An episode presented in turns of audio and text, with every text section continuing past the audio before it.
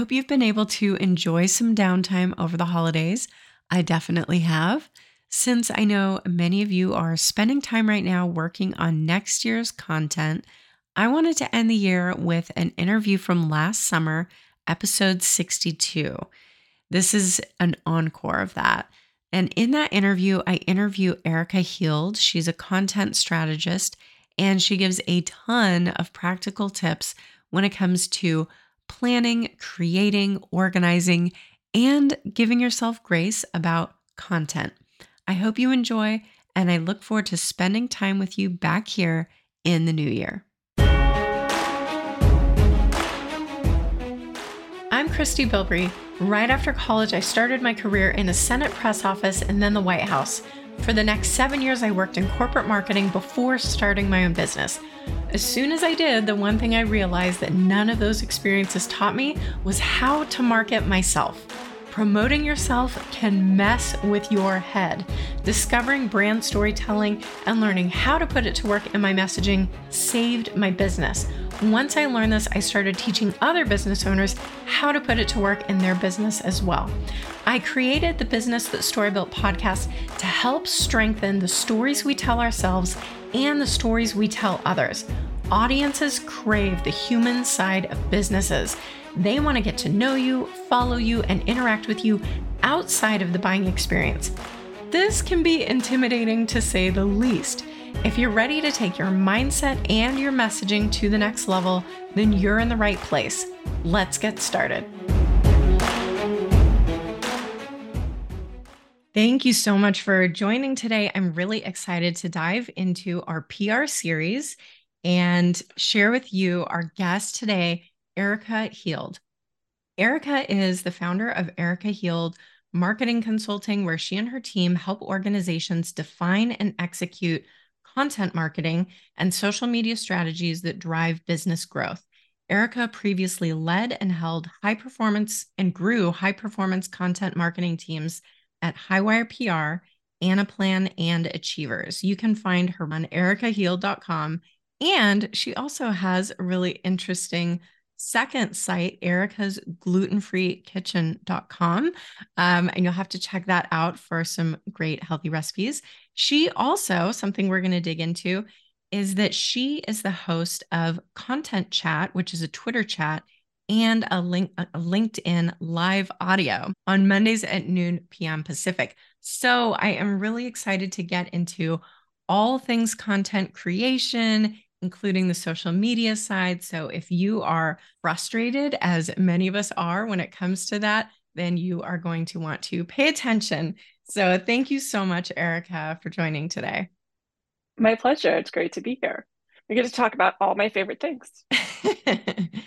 well, one that she and I were discussing previously, for those of you who have listened to this podcast for a while, you may have gone through the thought leadership series that I did. And that's actually where we're going to start with this conversation because when it comes to content, so easy to just think I need to create content for the sake of creating content, but it's so critical to start with goals. And so I love that um, Erika likes to talk about thought leadership and how that plays a part into the way that you even structure and plan your content. So, what are your thoughts on, I guess, first of all, how do you define thought leadership? Well, the most important component to me of thought leadership is having a human being, a person, not just a brand, but having a person who's willing to go out there and share their opinion, and that their opinions are the not so popular opinions.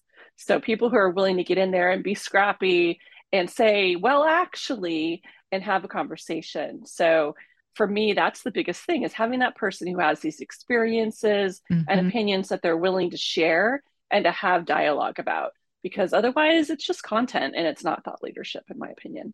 I totally agree and i feel like that can make such a difference between somebody just saying what's the answer to my question? Copy paste it where i need it. Forget about the source. And someone who actually says ooh i like this person. I want to follow this brand. So i couldn't agree more. So, when it comes to starting your content creation planning, how does that play a part in deciding what you should include?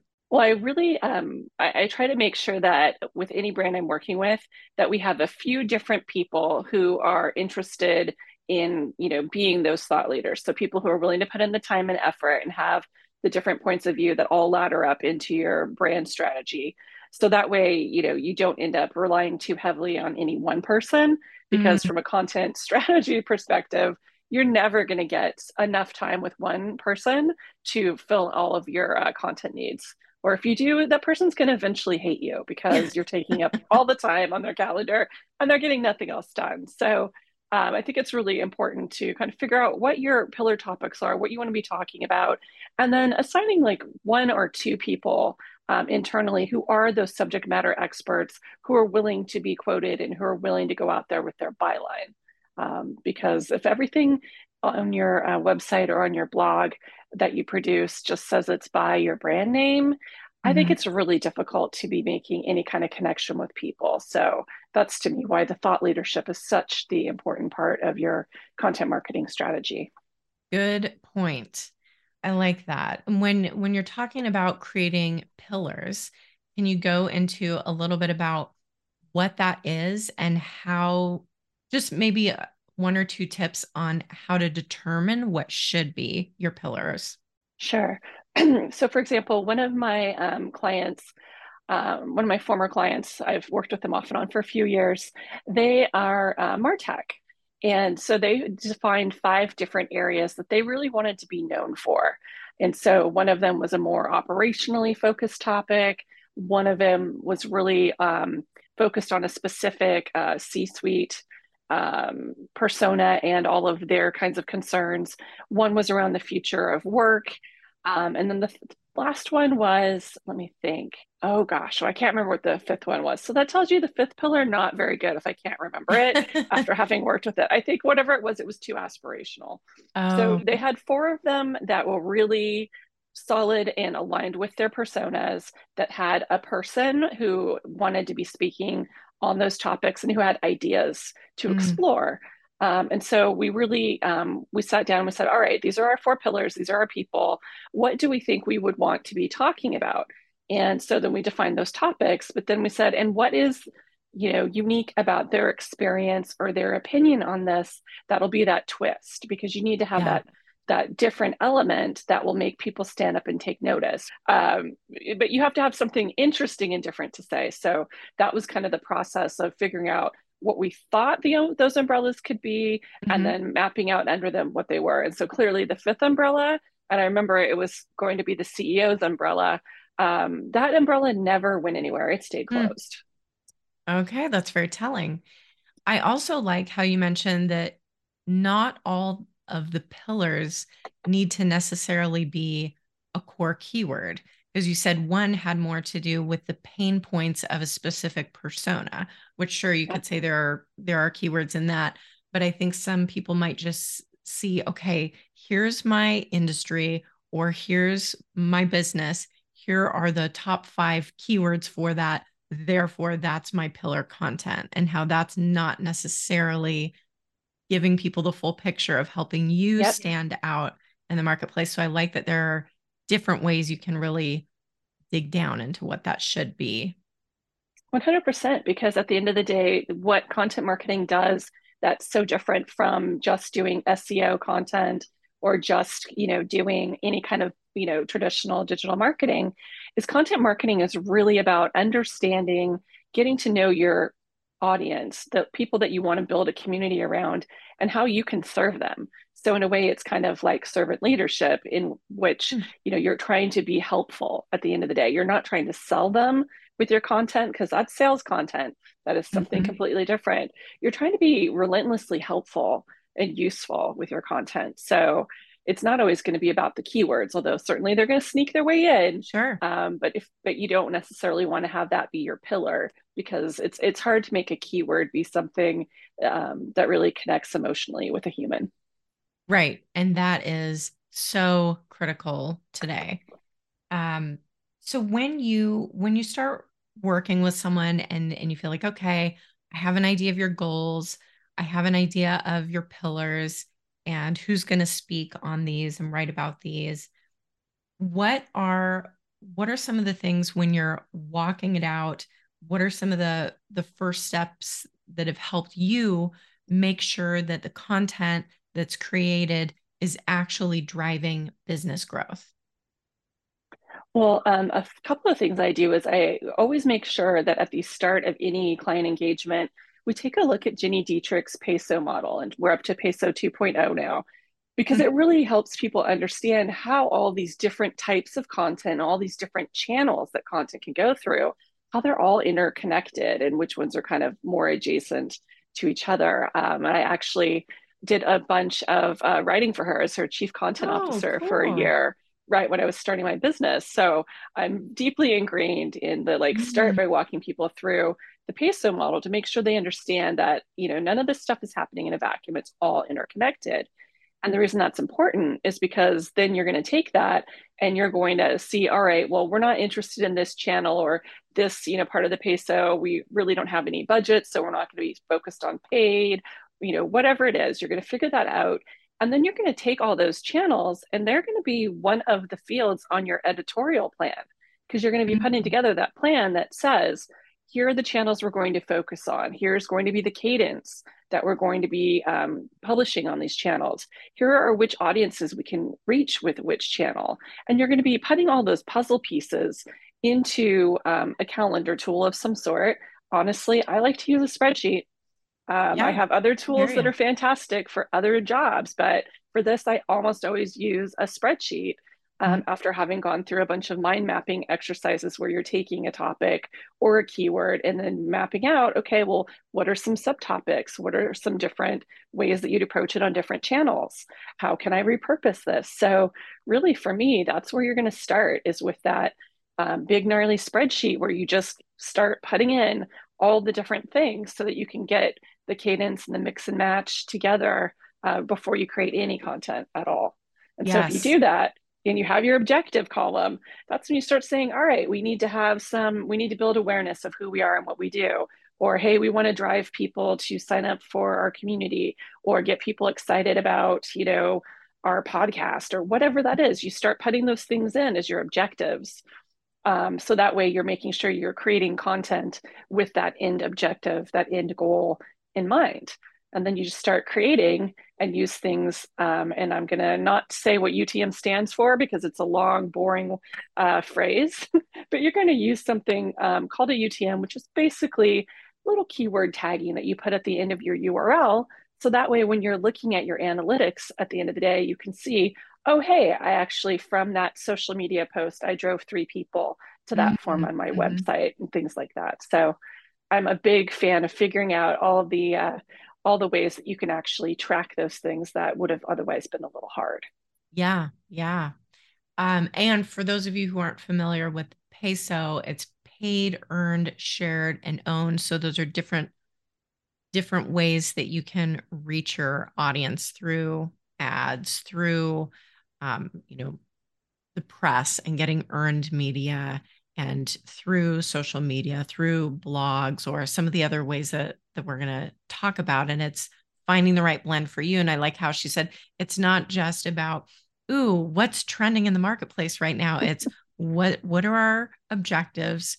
Who are our audiences? What are our messages? And where are the best chances of tying those in? And then I love how she adds that code to really tag the different pieces of content so that you can track and see what is actually moving the needle in my business and whether that's a topic or a channel um, i can just yeah that would be so helpful to have from the outset just planned into the process. And she's already kind of i feel like she's on the cusp of going there so let's go there just in, in talking about editorial calendars. So you have all these ideas you have your objectives you have your pillars you have your big gnarly spreadsheet. So then how do you start to organize that? Well, I always have that one tab that is ideas. So whenever you hmm. have mm. an idea, no matter how far fetched, even if you're like, I don't think we could possibly do this today, you just put it in the idea tab. So it lives there. It's not a parking lot. It's more of kind of, you know, a place where it's fermenting, it's percolating, it's gonna, you know, sit there and you'll get other ideas. But you you start figuring out, all right, let's say that we're going to do a blog post every week. Your editorial calendar is going to have an entry for blog post, and it's going to have that with a date next to it. And it's going to be every other week. You're going to have, um, you know, every week you're going to have those dates. And so you start plugging in those fundamentals that are the what it is that you want to do and not the topic, but the what it is mm. you want to do and when. So that way you start holding yourself accountable for saying you're going to put the time um, and effort into creating that kind of content for that channel with this timing. And the reason I mention this is a lot of people push back on the idea of having editorial calendars because they think, oh, well, you know, I don't want to be stale or irrelevant. I want to be able mm. to react in the moment to stuff that's right. happening. And it's like, well, you do want to be able to be flexible, but there's nothing that's not flexible about having an editorial calendar because you're just saying, I'm going to do a blog post every Wednesday. You're not mm-hmm. saying a month, you know, a year in advance, you know, in February, I'm going to write a blog post on this topic. You're just saying, I'm committing to writing a blog post. And so, you know, it just, I feel like gets you in uh, the right mode for doing it. So, literally, I start going through and figuring out, all right, the different pillars I want to talk about. This one, maybe I want to do uh, more frequently than the others. So I put in like placeholders. Mm-hmm. And then I actually start going back to that idea sheet and saying, okay, this idea would be a really good one for the week that I want to talk about this pillar topic. And I just start slotting them in. And then I start looking at them and going, all right, which of these can I realistically do in the time frame that I have them? And start moving them around. Sort mm-hmm. of like, um, you know, like you would move around tiles and just figuring out when I can actually get started. And then you just go and you get started. Um, and it's really that simple because you've put all the groundwork in place and you have your topics. So then it's like, okay, well, if I'm writing a blog post this week, then I know I can take that blog post and create social copy that we share the following week. And maybe I'm going to take that and do a three minute video on the topic the week after that. So you can start creating those kinds of cascades um, from your content repurposing. Yes, and I like I think it's interesting because I have heard so many people talk about editorial calendars where they do get super nitty-gritty and they're like you can, you know, just do this 3 hours a quarter and lay out all your topics and I feel like you build this mountain that you think, "Oh, I don't want to get started on that project." exactly. So I think that's very refreshing that you're saying you're really just committing to time and a specific activity and then you have your list and as it gets closer you can match up what makes sense then. Like i know i want to cover this pillar but i can say whatever i want and whatever works at the time related to that. I think that just because everybody is so busy i think that can help people just get started and not feel as overwhelmed with it. So i, I really appreciate that. When i mean i've worked with so many people who are you know have that issue happen where it's like well we agreed we were going to write this blog post on this topic but so and so hasn't gotten back to me. And it's like then you do something else. I mean please don't get so don't get so you know concerned about that. Like don't be slotting stuff in. If you're relying on somebody who's not a regular content contributor in your organization give them a deadline but don't you know don't slot them into the calendar. Wait until it's done and you've edited it and then put it in. Um, like don't make trouble for yourself I like that. So give yourself a lot of leeway in those deadlines, I guess. Make sure the deadlines are well in advance of when you would use them so you don't get into trouble there. Exactly. Speaking of that, what would you say are common mistakes that you see happen all the time in terms of creating growth focused content?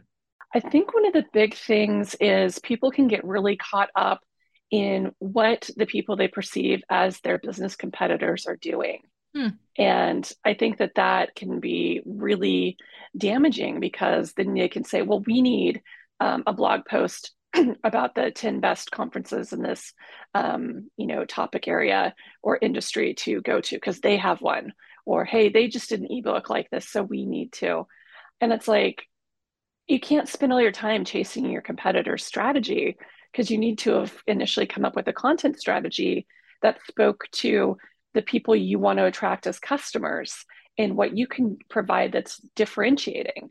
If, if you're just chasing after trying to do everything the competition's doing, you're you're not going to be creating valuable content. Um, it, it's very unlikely that you're going to have a unique perspective that's vastly different from your competitor about all these different topics and you know people will start to notice it because people are usually if you're interested in a, an area you're going to be following multiple brands that are creating mm-hmm. content and you'll start to notice that this other brand is kind of like the knockoff version um, like how you know if you read vogue or high fashion magazines right or follow fashion websites you know that there are a lot of brands like uh, zara that that's what they do they kind of knock off mm-hmm. whatever the brand new fashion is so they're you know a, a cheap fashion alternative. And most brands most of us who are out there creating content we don't want to be considered the cheap knockoff um, alternative. At least i don't i've never worked with anybody who has had that as their goal. That is such a good point. I feel like especially with social media and comparison itis but people look at their competitors all the time and not that there's anything wrong with looking at your competitors but it shouldn't drive your ultimate strategy the way that your audience and your story and your values should drive it. Because like you said it kind of all ties back to if you're a thought leader you have something unique that you want to share that isn't a copy. So i really like that. And of course we all have different channels we feel more comfortable with and you know you might feel really comfortable on video but other people might not. Mm-hmm. so it's like don't push yourself into um, a format or a channel that you feel uncomfortable with because you're not then going to have that enthusiasm or that confidence when you're out there trying to do it. And that's going to come across in the content you create. So it's so important to make sure that you understand you know who the right person is for the right channel um, to create content mm-hmm. that's really going to connect with other people. Yeah that's a good point. I think that's having very honest conversations with the people who you need to be the contributors who don't just say sure i'll do anything unless truly they're you know they're comfortable in any type of scenario. But otherwise you do kind of have to drill down into if it's hey why aren't why am i not getting this content? Well turns out maybe i am really uncomfortable in that type of setting. So when it comes to budgeting and for people who maybe are in startup mode how can they really have some success and gain momentum on a small budget? To me, the most important thing and the way that I have made the most of many a very small budget is always, you know, when you're in that planning phase for a piece of content, is making sure that you design that content, that you create that content with all of the repurposing options in mind. Um, so the example I always give is even if I'm if I'm writing a blog post or an ebook um, or scripting a video, whatever that thing is, I always have a content template that starts with the objective, the pieces of content we're going to link out to or reference in the piece, um, calls to action, places I'm going to um, already created content that I'm going to add in um, citations or links to this content. So I plan out all that kind of stuff in advance and I even make sure that whoever is creating the content also drafts some social copy for you know all of the different channels that we're using. So that way, at the very start of all of this, we've thought through the kind of repurposing cases, where we're going to um, use it, et cetera, and then going through and creating everything um, and having that document. And the reason that it's important to have all that stuff on one um, written document is it makes it then so easy even if it's visual content or um, audio content or video content, then you can go and you can use um, AI tools to create those repurposed drafts for you. So you can take that blog post and plug it into um, a generative AI or a natural language processing tool and say, hey, can you take this or the notes from this or the transcript from the interview I had to create this blog post? Can you look at all these things and create social media pieces? Can you create um, suggestions for what a three minute video could be as an mm. excerpt from the call that we had?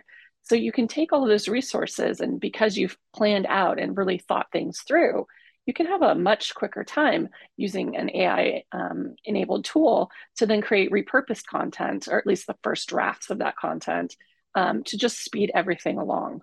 Um, that way, you're not starting from scratch with everything you're doing in every channel, which is right. you know overwhelming and exhausting, and none of us have time for that. Do you have any specific tools that you've had a lot of success with that you would recommend? Yes, um, I actually have um, used ChatGPT for quite some time, um, but I'm also using Copy.ai, which has been um, fantastic for um, helping create derivative content.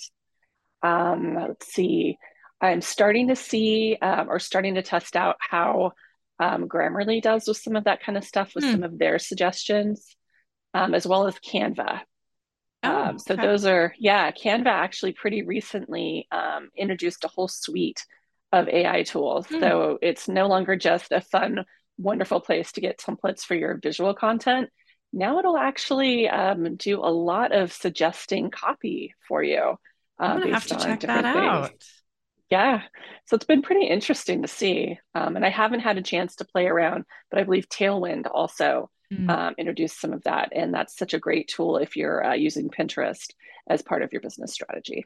I like it. We'll make sure that we link those in the show notes. You have, you know, we've talked about a lot of the traditional content areas, and you have some unique things going on that you do in your own brand. So I would love to know. She has a Twitter chat that you'll have to check out. Um, it is content chat on Twitter. And she also does that as LinkedIn Live. So, what drew you to those? How difficult was it to get up and running? And how's that helped? What kind of tips would you have for people who are curious about those? Um, so I actually inherited Content Chat on Twitter about um, almost seven years ago. Um, I'd been um, a participant and part of that community uh, for the entire time I had been on Twitter. And um, the, found, the founder of the chat had handed it off to somebody who pretty quickly realized that it was a it was a little bit more than they were looking for. Mm, Um, but the stars aligned, and I raised my hand and said, "Hey, I'll take this on. This will be fun." Um, because for me, my background um, was magazine journalism. And. I was like, I love the idea of getting to invite an expert every week to come and talk about content marketing and getting to interview them and learn their secrets. So I always kind of approached it as how can we have a really great conversation with an expert while also letting our community uh, come in and share their expertise, ask their questions. So, um, you know, in our heyday, we would have over 100 participants and a crazy number of um, tweets.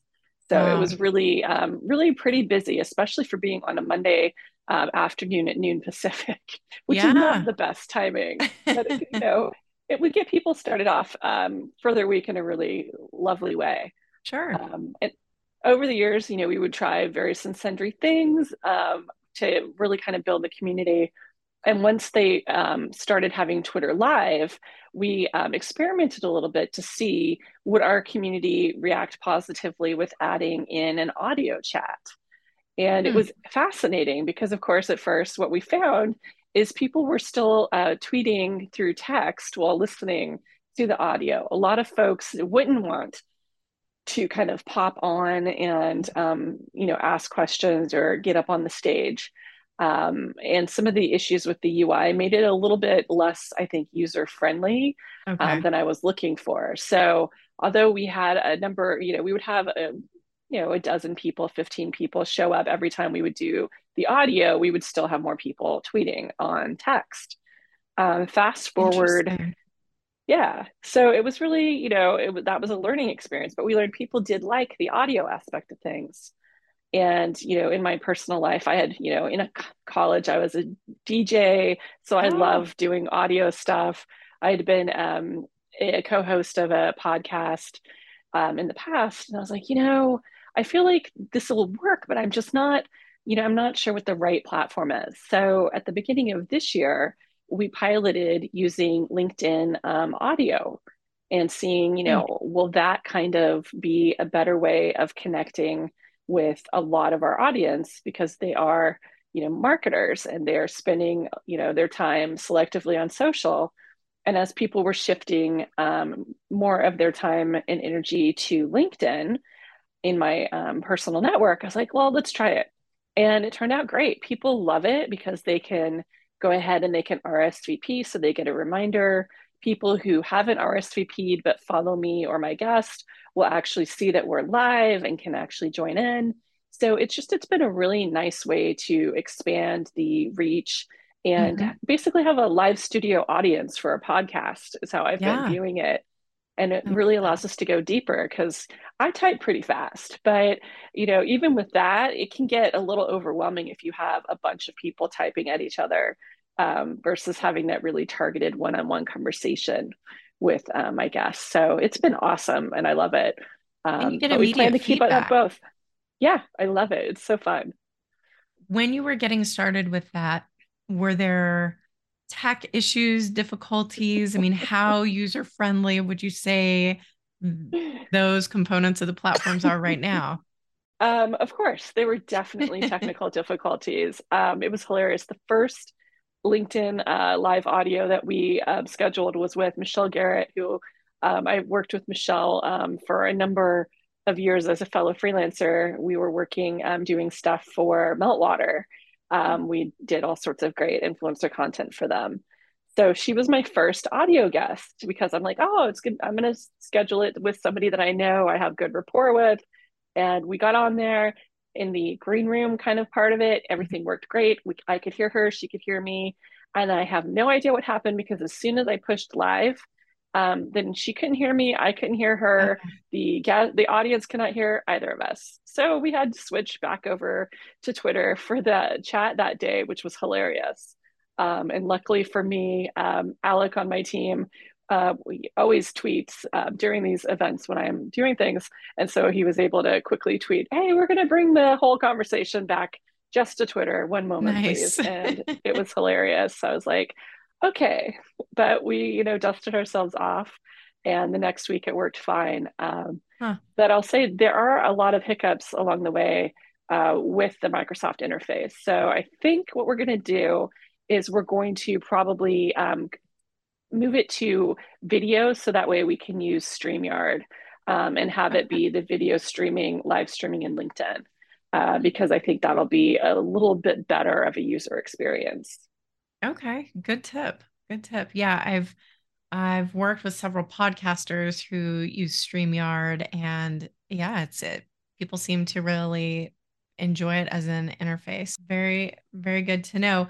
How when people are working on developing their plan and determining the channels, is that one that you would say get some practice in some other areas before you jump? Or would you say just go for it? What's kind of your advice for including that? And when when does it make sense to include those types of channels? You know, I think it's when you feel like you have um, a network of people that you can tap into to talk to, or when you feel like you um, have the ability to be easily introduced to folks that would make those um, guests that are going to have those conversations that will really connect with the people you're trying to reach. Mm-hmm. I, I, think that as long as you're that person and you like talking to other people, you feel comfortable doing it, I say try it because mm-hmm. if nothing else, you're going to have all these great interviews that you can turn into other content. Because you could take a conversation like the one we're having and create all sorts of, you know, short pieces of content. You could create uh, video snippets, you can create, you know, blog posts on the various topics so it's never going to be a waste of your time. It may right. not, you know, go viral because so few things do. Sure. Um, there's not going to be, you know, a, a, funny, adorable child running through, you know, in the middle of this, making us all laugh. It's, you know, it's not going to happen. Um, so I think it is really important to have those realistic expectations in the first place. But I'm a huge proponent of, you know, try one new thing every quarter and mm. just see how it works for you because one new thing per quarter is a manageable number. You know, don't try a bunch of things and then just be overwhelmed and you can't look at them and really compare what, you know, pushed um, pushed your results over the, you know, goal. Um, because mm-hmm. I think then that causes a completely different problem too of not being able to know what was working. Right. Good point. And I like that you mentioned going viral. And so maybe you can just speak to that's not necessarily the point of content creation and your strategy. So, what do you say about the importance or unimportance of going viral with your content? It's hilarious because I will tell you that the worst worst objective anyone can have for a piece of content is that the objective is for this to go viral because that is not a business objective. That is a vanity objective. it is, you know, it's about ego. And it's like, come on, that's not going to help you do business. It's like, are you Burger King? Are you some multinational brand that really is going to have that give you any kind of monetary value? Mm-hmm. Because, you know, if you are a normal brand, if you do have that going viral moment, you can take down your website because you didn't have a, you mm. know, strong enough, expensive enough hosting plan to deal with the amount of traffic that you got because of something going viral. Further, probably those people that are excited about that viral video aren't your customers. So it doesn't matter right. how many people who are not your customers are excited about your content. It doesn't help you. So, you know, when I use myself as an example, my customers are, you know, either startup founders who have um, a Series A funding or they are CMOs in a more established company that really needs help with content strategy. That is not the whole universe. That is not the whole ocean. I am never trying to reach a huge audience. I'm trying to reach a really specific audience with very specific content. And I think, you know, that is what's going to be really valuable for um, for people is understanding who that core person is that they're trying to reach. And then your goal should be to reach that person and to get a response from that person to get them to take the action that you wanted them to take as the objective for creating their content.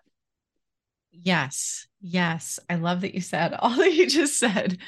Um, and i i think also just the consistency because i know when i am considering working with someone a vendor or you know whatever it is I want to not just see one amazing piece of content before deciding if I'm going to have a call with them or do a free trial or, or whatever it may be.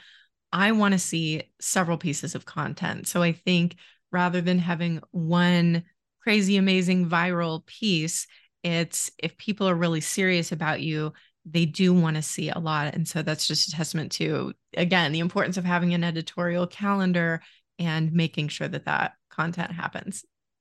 100%. 100%. I mean, just thinking about it, there are people who go on one amazing first date and get married, and most people don't do that. And it's the same with making business decisions. It's rare that we just go, wow, and immediately sign up for anything. Right, right. Um, something else that I wanted to mention. So, um, speaking, public speaking is also mm-hmm. something that you'll see, Erika, if you start to Google content marketer experts, she's going to pop up and you're going to see that she's spoken at a lot of places. And I will say that a lot of my clients want to do more with paid speaking and incorporate incorporating that into their strategies.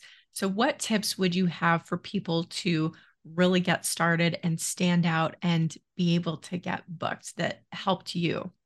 Um, well, uh, definitely, you know, starting by defining, you know, what your thought leadership strategy is going to look like, what you really want to be known for, and then just really focus on it.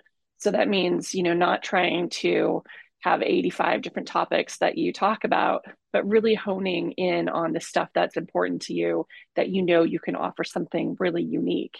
Um, an example I always give is if you search for brand voice, you know, the first three uh, results are me, and there two of them are the same article on the Content Marketing Institute, and the other article that usually turns up is somebody who um, took one of those articles and put it through a tool, probably an AI tool, to hmm. create a word for word translation of the piece, um, wow. which you know it's flattering, but it was also funny because then they used my my voice chart example from the wow. first uh, article and i'm like wow that's that's something. bold uh, that's amazing um, but then i spoke on that topic a ton and similarly case studies you know customer success stories that's an area that i've really honed i've done hundreds of them at this point i did you know dozens of them for slack I have all of these really great examples and all of this experience. So I've given a number of presentations on that topic. And it really, you know, for me, I started with um, a very, you know, easy for me piece to do, which was I did kind of a use case for um, ANA, which was the um, Association of National Advertisers. Um, we were a member of that organization, and they had um, like regional events. So it, that was my first like public speaking was at that event, talking about how we had gotten employees involved with social media. So how we built employee brand advocacy. Um, and then I took that topic and you know ended up talking about it a bunch of other places um, including you know the content marketing institute i've spoken at content marketing world a ton and honestly the first time it was you know Cathy McPhillips and monina wagner harassed me about putting in that speaking um, you know submission form so i mean you got to just get out there and find mm-hmm. those places where you know your people are going to be at and you put in those um, speaking um, you put in those submissions for those free things where you're going to go and you're going to get a ticket so you're not being paid, but you're going to get, you know, a $1,500 or $2,000 conference ticket. Right. And you're going to be able to be there and speaking and talking to people who care about what you do. And you're going to keep honing that message. And then people start hiring you to come and speak at their event or coming to speak to their audience because they want to have that experience, but tailored for their organization. So for me, it was really just starting with something that was easy, low hanging fruit, you know, that felt really safe mm-hmm. um, and then taking and expanding upon those areas that I knew I had unique expertise um, and pitching those um, speaking engagements at conferences where I knew I'd find my right people. Well, and I like how you said it's not an act of desperation where you're coming up with 85 topics to speak on, that you really want to know who am I? What do I want to be known for? I had another guest in the past say that it's planting your flag and really just saying, this is exactly what I want to be known for and really driving that. So I like that. It doesn't have to be super overwhelming. It can just be, what do I know? What do I love to talk about all the time? And and I like how you said start with those that have an easier in where maybe you're not going to get paid, but you know somebody and you can get a ticket and it's exposure and it can help lead to the next speaking engagement. Exactly. And you're going to get so many ideas for how you can build on that presentation by the questions people ask. You know, I always make a point when I do those kinds of big conference events, I try to always leave 10 to 15 minutes at the end for Q&A, which can be hard mm-hmm. because mm-hmm. you have mm-hmm. so much you want to say on the topic, but when you're able to in the moment answer those questions that people have, you really um, you, you prove that you know what you're talking about and you really help them personally and they remember you for that you'll get you know notes from people two years later about oh i saw you talk about you know employee engagement and we finally got the funding to do this and we're putting your framework into place and you know i love you. And i'm like thank you. You made my day. It's amazing. Yeah. um, but yeah so it's i think that's also just really important is to make sure you leave that time so that way you can find out what didn't you talk about that people care about or what are some other areas you can kind of go deeper in which will then also in- inevitably help you be better at the way that you talk to your um, audience. Love it. Erika before we leave is there any final piece of advice that maybe we didn't cover that you think is really important for people to keep in mind with content creation or content planning? I would really like for all of us to commit to no more act, random acts of content marketing because it doesn't do any of us any good. You know, we don't need more noise. Nobody says, I just need more content. No one wants more content. People want more useful content that makes them go, oh my gosh, that makes them go, oh, I can actually get back 10 minutes of my day because I consume this con- content. So it's like, don't create something just to like meet a slot in your editorial calendar. Make sure that you're creating something that you would actually read if you didn't work for your company. Something that you'd share, something that you go, oh, wow, this was really helpful. I'm going to share it with so and so because I know that they have this issue too. So just committing to not creating creating things randomly or without purpose. That's a good filter to run everything through. And Erika, where would you like people to connect with you and find you? Um, I'd say, you know, you can always find more of me at erikaheald.com um, and connect with me on Twitter. I'm at SF Erika because I lived in San Francisco for a very long time and I've had that Twitter account for a long time. uh, but you can also find the, the consultancy at Erika Heald on Twitter and all the other places. Great. And we will have we will have that linked in the show notes as well as she has some really great freebie tools that we're going to link different um, guides. She has 61 templates and tools to boost your marketing value and how to create a thought leadership platform that earns people's trust, as well as four ways to share company content in an authentic and meaningful way, which speaks to my brand story heart. So I really appreciate that. Thank you so much for coming on today, Eric. I really appreciate everything you shared. Thank you so much for having me. And until next time, have a great week. To succeed in business, you need brand awareness, authority, and trust. To get those, you need visibility. Podcasts offer each of these. It's a unicorn platform because it gives you the scarcest resource in digital marketing attention. Did you know that 80% of podcast audiences listen to the entire episode and more than 50% consider buying from a brand or individual that they discover on a podcast? Building your own show and audience takes years. Grow faster by guest speaking on other podcasts to get more leads, build your SEO, and strengthen your brand. To learn how my agency can help, email me at hello at christybilbrey.com.